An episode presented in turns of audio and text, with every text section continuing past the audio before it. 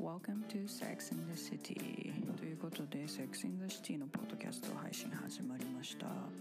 2017年からセックスについてゆるく話す会 Sex in the City を始めました。対象者は女性元女子トランス女子。ということで過去に女性だった生まれてからずっと女性である。で今現在女性である。という人たち対象にートアップを始めました。で今回収録されたミートアップもですねすごくカジュアルにオープンにそして自由にみんなで話し合っているという状況なので皆さんもゆるーく聞いてみてください。でこのようにみんなでゆるーくカジュアルに自由に話せるような世の中になればいいなと思っています。ではゆるーく聞いてみてください。どうぞ。愛してるって結構重い、重い重いだからお母さんとかお父さんに愛してるよって言って寝れない どうしたゾワゾワする、明日死ぬの？みたいな。一番愛してるだからそう確かに確かにそうそう確かに確かになんかそういうね中間が欲しいね確かにうん確かに新しいなんかねなあ確かにね。なな何がいいかな？好き愛してるのなんかね「I 大 love 好き you」ぐらい大好き。ぐらいの。大好き。多分寝る前のお休みっていうのがなんかなそのアメリカの「I love you」と同じ意味なのかな。確かに。えお休みって英語でなんて言うんやろグッナイグッナイト良い。夜を。よいよる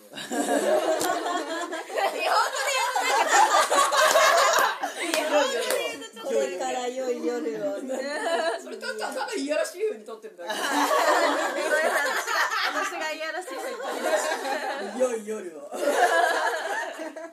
やらしい方に取らせる言い方お確か互い。にねちょっとね確かに口調出ちゃうなんかセックスの話からめっちゃいい話に確かに毎回こうなんですよね。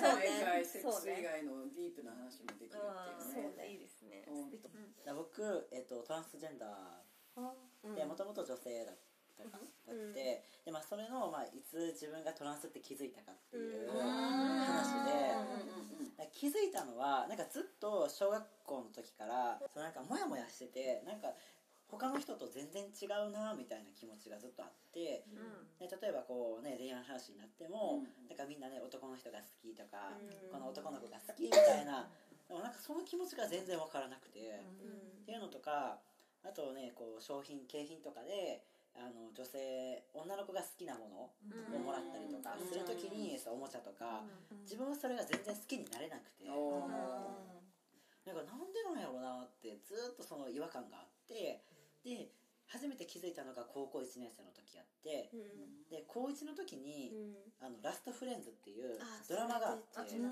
それだそれだ。あそう。っていうあの何が出てるやつ？ですか長澤まさみっていう女優さんとあと上野見て樹里た見てた。あと錦戸亮だっけ？錦戸亮でさそう。あのー宇多田ヒカルが主題歌歌ってたうんうんうんねそのドラマって結構その社会問題をうんすごく取り上げててうん DV だったりとかああのセックスレスだったりとかうん。で、まあ、そのトランスジェンダーっていうのも取り上げられててで僕はその上野樹里の役がトランスジェンダーの役だってでその友達とその話してる時になんかわなぜかわからないけどその上野樹里の役にすごく惹かれるっていう話をしてでそしたらもしかしてそうなんじゃないって友達に言われたんですか？そう友達に言われてあそうかもしれないみたいな。ああこれかみたいな。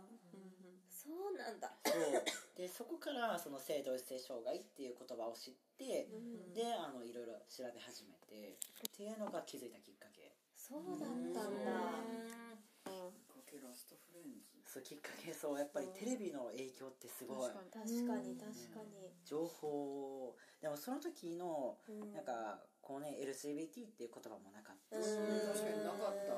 昔なかった。そう。で当時僕が知ってた言葉ってうん。レズゲイレズビアンゲイ。うん。でバイバイセクシャル。うん。でなんかその当時トランスジェンダーっていうのがなくって。なかった。確かにない。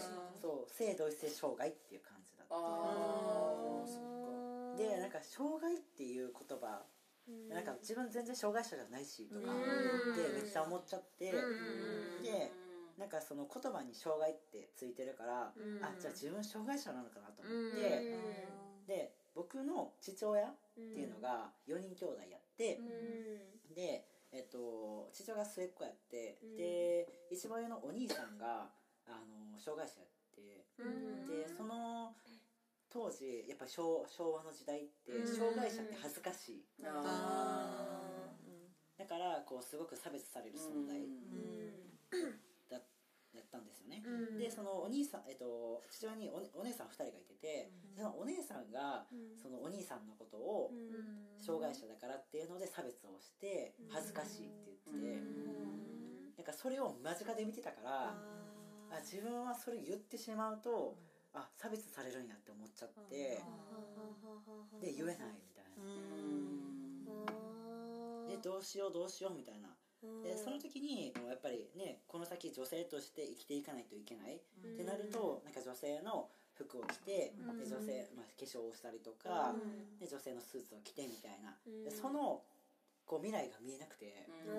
なんかもう自分には未来がないと思ってしまってどうしようみたいなでなんかそのいい大学に入ればこういう未来が待ってるからみたいな。大学に入れば楽しい未来が待ってるからみたいなことを、ね、勉強コースだったからすごく言われたけどなんかそれが全然分からなくてもうどうしたらいいのかなみたいな。っていう暗黒の3年間で。そう。高校三年そうか高校3年間があってで、まあ、1年間浪人をしてでその時にもうちょっと自分と向き合おうと思って、まあ、性同一性障害について調べたりとか LGBT について調べたりとか。で、まあ、そこで出会ったのがそのポッドキャストであのトランスジェンダーの女性と男性。2人があの開催してるものがあってで直接コンタクトを取って会いたいですって言ってでそしたら同じそのトランス男性の人はあのもうホルモン持ったからで今は男性としてあの会社で働いてるっていうのを知ってあちゃんと生きていける道があるんやなと思って。で、まあ、まずはその、ね、大学に入るっていうことが目標だったから大学に入ってからこう LGBT の活動をしたりとかこう変えていこうと思って。その一本道みたいなの見つけた時はどういう気持ちなんですか？どういう気持ちになったの？えーなんかあなんか自分でも未来があるんやみたいな、でもまあちゃんとこう男性として生きていける未来があるんやっていうのを知ったのが一番強かった、どんな会社で働いてる人がいるのかとかなんかそういうところまではまだ全然分からなくて。そうでやっぱりこう LGBT の当事者で悩んでる子って絶対いっぱいいるはずやから、だからその子たちのためにスタディツアーをする団体を立ち上げたりとかしてで、まあ、その当時やっぱりアメリカとか、アクセンチャーとか、IBM だったりとか、そういうところだともうなんか LGBT の当事者のための、まあ、システムじゃないけど、なんか人事体制みたいな組織体制みたいなのが出来上がってたから、なんかそこにあの、まあ、僕の友達じゃないけどそこにこう実際訪問して、どういうあの当事者があの働いててどういう働きやすさがあるのかみたいな、それを日本でもやっていこうっていうのでそのスタディツアーを作って。えー、すごい。すごいなんか身近なところで行くとトイレとか、そう。今働いてる団体だと、あの企業だとどんなどこに入ってます？あ僕はもう男性のトイレ。男性のトイレ。もう今女性の入ったらねキャーって言われるもん。おいみたいな。何しに来てんの。えみたいな。もうこっち。ゲーム領域みたいな確かにね、そうでまあ僕はもうこう戸籍も全部男性に変わってるから、まあ特に障害はないけど、やっぱり変わる前のそのトランスジェンダーの子だったりとかは、やっぱり女の子っていう感じだから、いやその子たちってトイレどっちに入ってるか分からなくて、だだからあの多目的トイレに入るとか、うん。で実際自分もそうだったから、あそうなんか小学校の時とかってまだ成長してないから、全然男の子みたいな感じで通る。けどこうトイレに入るとえみたいな感じで、うん。でも男性の方にも入れないし、うん。女性の方に入ったらえみたいな顔されるし、うん。どうしようみたいな、あそう。そう。ででそのわざわざこう人がいないようなトイレまで行ってトイレしたりとか、なんかその当時多目的トイレみたいなのなかったから小学校の時って。え？その当時？そう僕が小学校職員室のああトイレとああかに行くのか。なと思ってたけどああ確かにそうそう。ねだからまあ今はもう本当に生きづらさみたいなのはないけどうん。当時は結構生きづらさみたいなのはすごく感じてたかな、はあうんやっぱ情報があることが何その生きやすさにつながる？あつながると思ううん。しやっぱりその人生の選択肢がちゃんと自分にもあるっていうのをうん。知るのが大事、あああるというなるほどねそう。知るっていうね。じゃあもっと昔の人はどうだったんだろうって感じですよね。いや本当に、まあ、だからこう例えば50代の人とかって、うんなんか違和感は感じたけどちゃんと男性と結婚して子供を作ってっていうのが、うんまあその人生のロールモデルみたいな、うん。普通みたいなだったから、うん。違和感を感じたとしても、もう男性と結婚して子供を作って、でもやっぱりなんか自分は違うっていうので、まあ、最近はこうトランスジェンダーっていうことも分かり始めたから、だから子供はいるけれども、あの男性として生きていくっていう、う生きて、まあ、決めた人もいるし、確かに。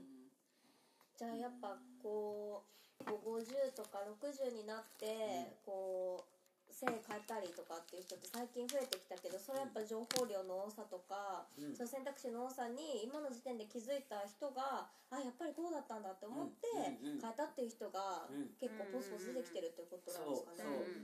そうなるほど。そうだからその LGBT の人口ってうん。僕が大学生の時は5%って言われてて、うん。でも今は7.2%か3%、うん。で15人に1人になった前は確か10人に1人か2人みたいなところだったけど、うん。15人。もっともっとあれですよね。あそうなんか増えたっていうことで、うんこうこのこの56年で、うん。そ7%のやったらだって何人に1人？7 15人に1人。うん。15人。15人。1213人に1人って言われてるところで、だからその鈴木さんとか高橋さんとかうんっていうその名前その名字って結構多い、うん。そのパーセントと同じって言われてる、へーなるほどなるほど。そう。これですね。ぐらいに増えた。あねだからでもそうですよね。LGBT って広いですよね。そう。なんか。うんなんか意外といろんなレベルがある。ねそうなんかうん。いろいろ。なんか LGBT の中にももっと細分化されてるあーされてるからうんなんかもう何も。そう。私も女の子行きたいなって思うことある。いけると思ううん。いけると思う。女性で好きだなって思った人もいたしうん。23人だからみんな結局は LGBT の側面を持ってる、そうですよねそうだと思う。うん特に昔の日本だと大体みんなが8割がバイセクシャルってうん言ってたし。えそうそうそう昔の日本？うんいつのですか？いつの日本ですか？なんか織田信長あー時代とか。うん織田信長とか本当にバイだったし、うん昔のそうなんだ時代とかの春画って結構若い男性とそうそうそうそうそう。そう。男性同士が。そう。侍同士がこう。そう。やってるとかそう。へなんだっけ？ダブルエッジみたいななんか二刀流っていう そう言ってるそれだけどどこで聞いた？最近それ聞きました？二刀流？二刀あの流？二刀流。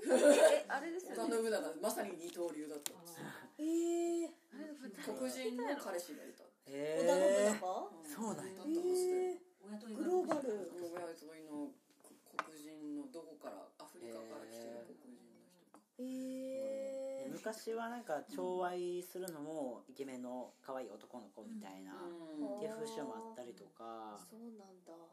でなんか確か脳とかあるじゃないですか、そういうのも、まあ、その男色の、まあ、毛を引いてるみたいな。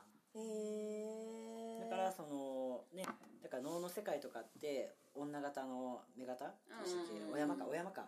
お山っていうのもあるしそこから来てるらしいっていうへー。私のアメリカ人のゲイの人もなんか日本に来た来る前にゲイの文化を調べたうん。意外とオープンだったのにびっくりした。ほー。保守的な日本だと思ってた。けどそんな侍の時代からそんなバイとか普通だったんだうねびっくりしてて。まあそれがねあのザビエルとか来てそうだね。アメリカのキリスト教の文化が入ってきていろいろちょっと変わったかもね。なるほどだから最近海外の女優さんとかで自分はバイセクシャル言う人も増えてきてるし、でマイリー・サイラスとかも、うん。あね。あね。そうだと思う。そう、うん。クリスティン・スチュワートとか、うん。カーラ・デル・ビーニューとか、うんうんなんか男女ともにあこの人いけるなとか、うん。結構範囲は広いと思う、ある絶対ある。と思う人として好きでそうそう。この人とセックスできるかっつったらセックスできるだろそうな。そう。う。ん。そう。意外と広い。広いと思う。みんなスペクトラムにいる。そうそう。いろんなうん。そうこう。うん。女性広いとありますか？まだない。でもできるなって思った人はいるかも。ないですか、あある？ーないないないない。ない。でもできそうだよねないけどちょっと勇気いりますよねなんかね。そうです。ときめきとか感じます？女の子なんかちょっっとキュンときた時はあります私なんかそれがちょっと男性にはあるけどうん。女性に対してその気に入って好きっていうのはあるけどそのそのときめきときめきときめきうん。それは確かになんか私まだ感じたことうん。可愛いなとか思いますそうそうすごい好きけどねとか可愛いってあっても人と大好きみたいな。だけど男性に対してこうときめきっていうかときめきっていうのは確かにそれは。そういう感じの女性に対してまあまだこれからかもしれないけど今のところない。うん。だから襲われたらやっちゃうかもなって感じですよねいいねわかる。ねなんか自分から行くの結構なんか本当決めないといけないじゃないですか、かになんか行くぞみたいな。でもなんか来られたら来られてなんかすごい好きな可愛い女の子だったらもう、もうオッケーってなっちゃう。おいおいおいおいはいかもうんわかるわかる確かに確でもかにマチンコとあのじっちゃんは、うん多分、はいあのタチの方やと思うへあタチっぽいタチっぽいタチそうえー、そうなんですかカニはってやるあのうあの猫の方、ね、猫の方うん猫の方だと思ううんへすごいわかるんだすぐ。わなんかぽいぽい。ぽいぽい。かるんだ。へーそうでもかめっちゃ可愛く喘ぎそう。何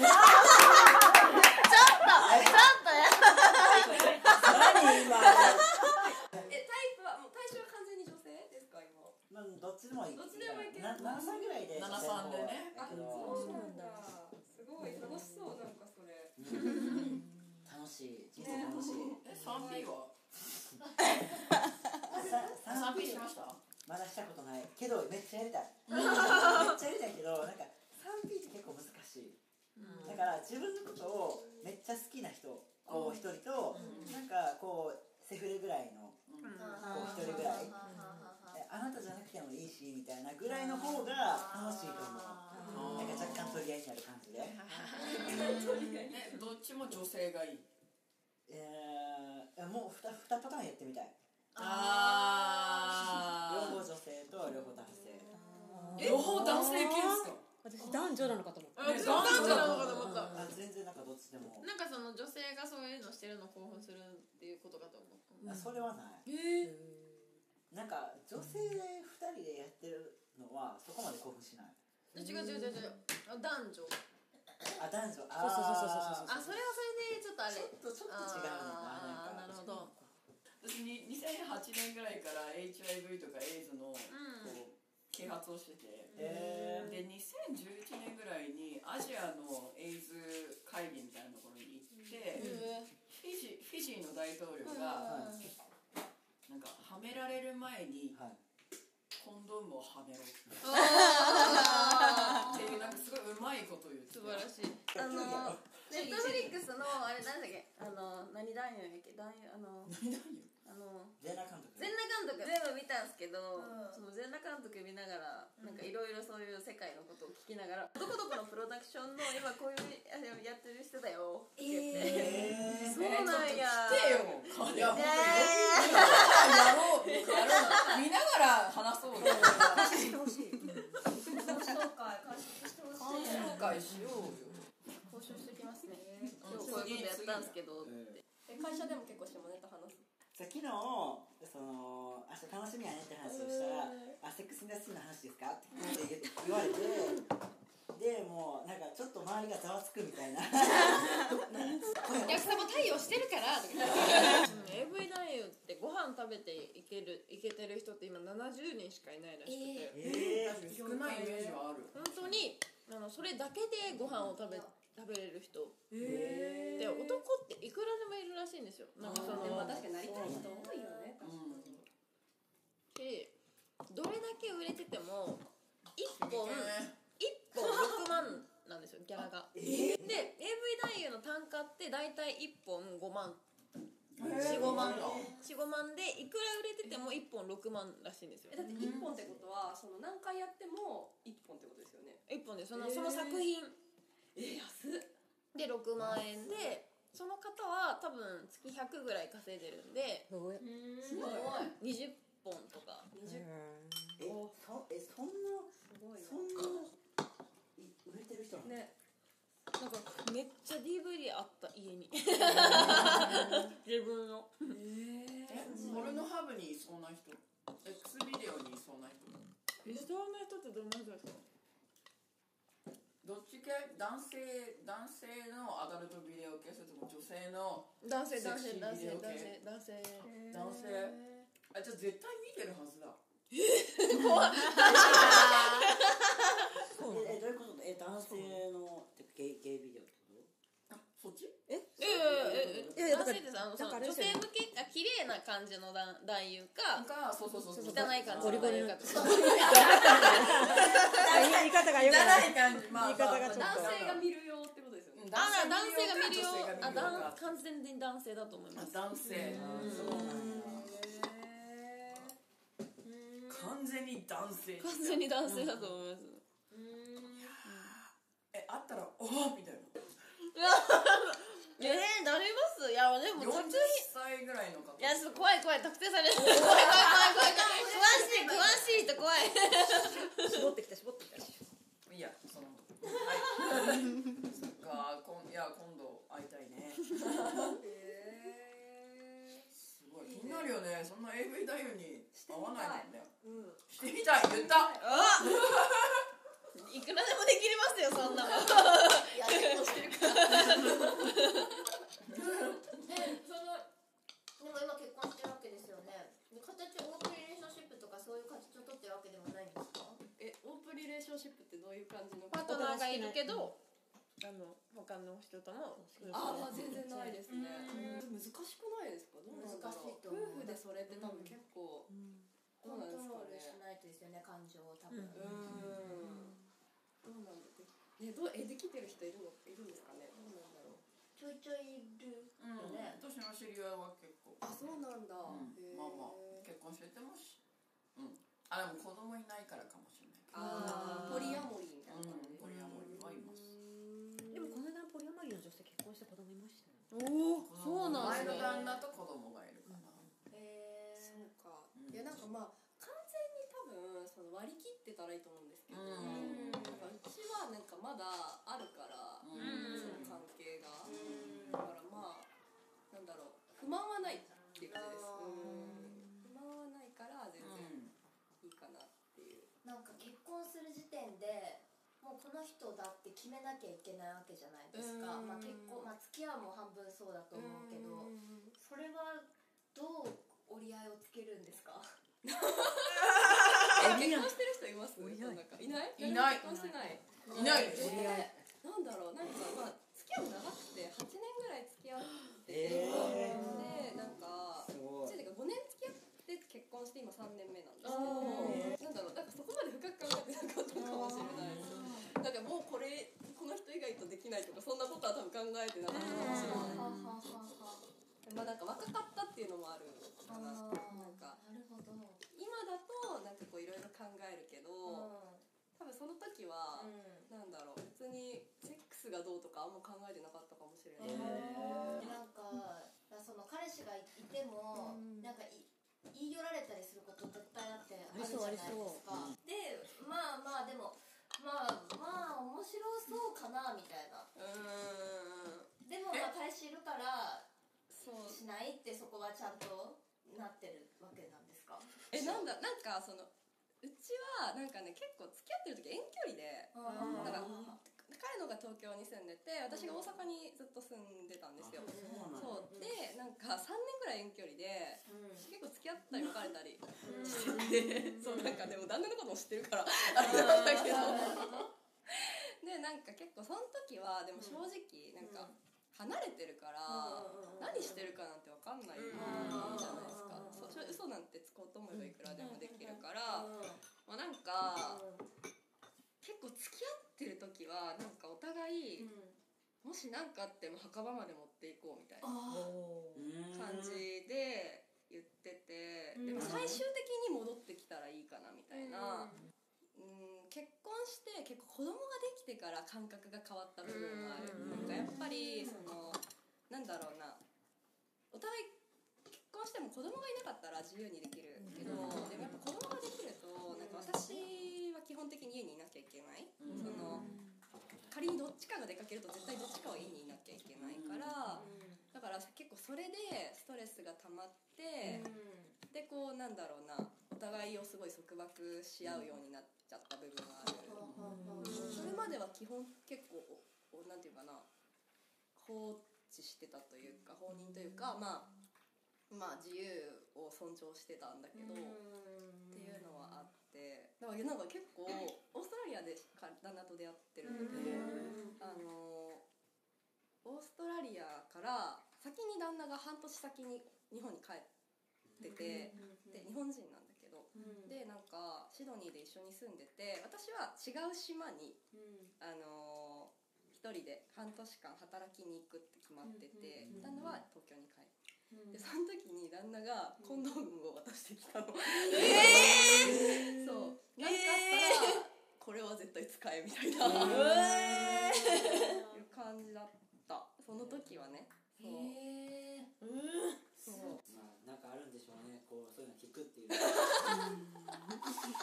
まあどうねどう尊重していくべきかこのね関係をねそこはね相手がいい彼氏がいるから、まあ、でもいろいろね海外とか行ったりとかするとまあ楽しそうだなみたいな面白そうだなみたいなこといろいろあるから。え自由にしたい派ですか？それともなんか彼のが自由みたいな？うーんと自由にしたいけどまあなんだろう。なんか流されてするっていうのはうん。どうなんだろうって思ってて。その、まあ、ちゃんと向こうのことも尊重したいし私は絶対顔で嘘とかつけないタイプだから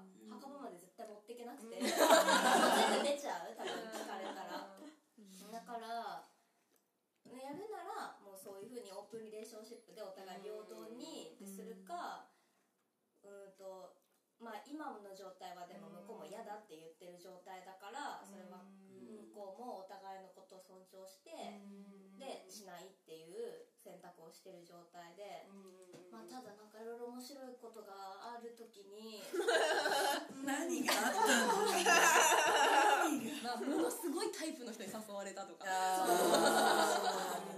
それはね。だからフィリピンのさあの後。そう一緒にフィリピンに行って。そうでその何があったのそのそのマニラに戻ってお店で昼お昼バーみたいなとこ入って飲んでて、そしたらそのアメリカ人の話してで、まあ、割とけ何しちゃんとした人で、結構賢くて、話も盛り上がってで一緒にビリヤードして遊んでみたいな。そう最初は普通に喋ってたんだけど結構やっぱこう距離が近くなってくるわけよ、でその前の会話とかでも「え今泊まってる部屋どういう部屋なの?」みたいなさらっとこう聞いてくる。やってんだそう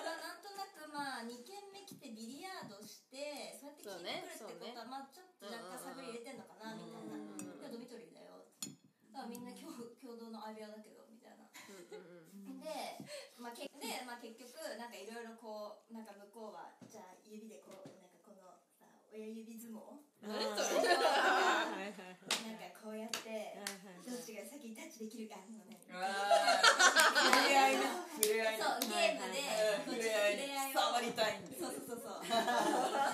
触りたい。そんだけ生えてないよねあ来た来た来た。こもそこもここはその前に「いや昨日ブラジリアンワックスしたんだよ」みたいな。あ言った。のそう私が言っちゃって。あー。それはちょっとなんかあ失礼いやちょっとなんかいけるって思いますよね思うそれ触られないけどね。あ。そうでそれ会話のネタとしてねだから私はその色気を一切出さずに「ブラジルワックス」みたいな感じで言ったんだけどそうなんか向こうは結構なんか「おっ」みたいな感じになってなんか結構2時間後ぐらいに「そういえばさブラジルワックスってどうなの?」みたいなそういう遊びもそうしてくるからあもうこれはそうだなみたいな、前儀だよそれ前儀そうそうそうそう。そうなんだよ第一のそうなんだよ。前前儀前儀前期されてたで結局話しててあまあどうしよう聞こうかなみたいな。いややっぱいいやみたいな言ってるからそうじらすから「えあれでしょ？ブラジルエマックスのこと気になってんでしょ?」みたいな。言ったら「よくわかったね。You're so smart」いやわかるよみたいな誰でもわかるわかるわ知ったやん。みたいなででいやでもそれは私今ボーイフレンドいるし私彼のこと尊重したいし私は嘘顔も嘘つけないからしませんって言ってででも私たちが相談してそのオープンな関係になったらわかんないけどそうそうだからしませんって言って、いやそうかみたいなそうかみたいなそうかいいやつでもなんかそその人もいいやつそうなんか確かにわわかるよいいじゃんいいやつのわかるいいやつそうだからまあこいつならいいかなって思っちゃったんだけどうんそうそういうことがやっぱあるじゃないですかどうしてんだろうと思ってけど絶対さその男の人だってその何子供できてとかなってしばらくできないってなったらねそういうことになるかもしれないしなんかねやっぱねそのやっぱ男性ってどうしてもこう慣れてくると、なんだろうセックスよりも寝たいとか、疲れてるとか、なんかそういうのもああったりして、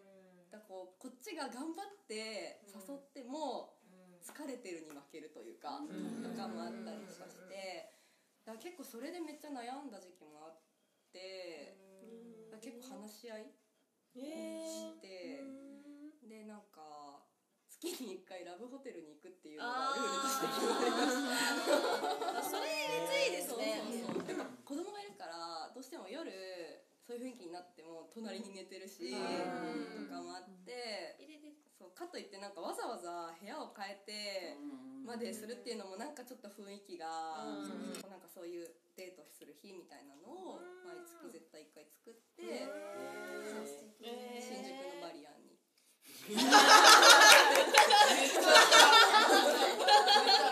バ バリバリ島みたいな。そうそうそうそう。バリアなんか普通のラブホテルと違ってドリンクコーナーとか結構なんかあるからまあまあ合うね。まあまあ合う。でもあそこで人間観察してるのめっちゃ面白くて。確かに。ラブホテル面白いよね。なんか入り口でなんかこうね。面白い。すっごいおじさんと若い子とか。ねそうそうそうあー自慢したいだけのなんかオタクとにゃんみたいな。なんかチリ系ミニスカートの女の子とか。チリミニスカートいいね。あそうです。なんか僕あの前外勤で待ってた時に湘南がラブホテルだったんですよ。なんで？いやなんかそもそもそこの会社自体が、まあ、ラブホを運営してる会社、まあその、まあ、別の事業としてエステとかやっててでその、まあ、オーナーさんというか社長さんにあの指定されたのがラブホやって大丈夫かな？みたいな。そうそうなるわ。そう男性男性。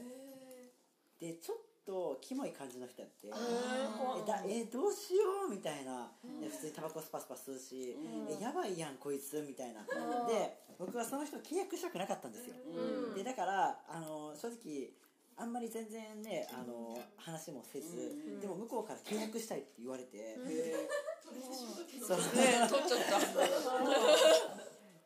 えどうしようみたいな。でまあ実際行った行ったらまあ別に何もないないんですけど、まあそのねスタッフさんがいるところで商談をしてで契約してもらったんですけど、そのスタッフがいるところにあのモニターがあって、でエレベーターとか玄関とかがあってもうそこにあの入ってる入ってくる人を見るのがめちゃめちゃ面白かった。全部見れるんだ。えーみたいなそう。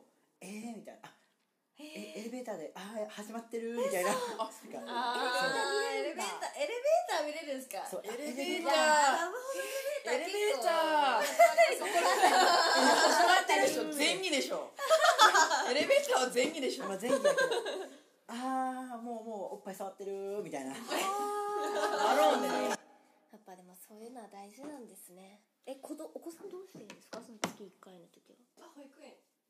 あお昼にってことか。あお昼。お昼か。すごいな。お昼新宿バリアン。でもねあそこねもう何でも楽しめるからね。確かに。食べれるし。確かに確かにそうなんだ。素敵。素敵。そうなんだ。バリアン素敵。そうなんだ。あでも大事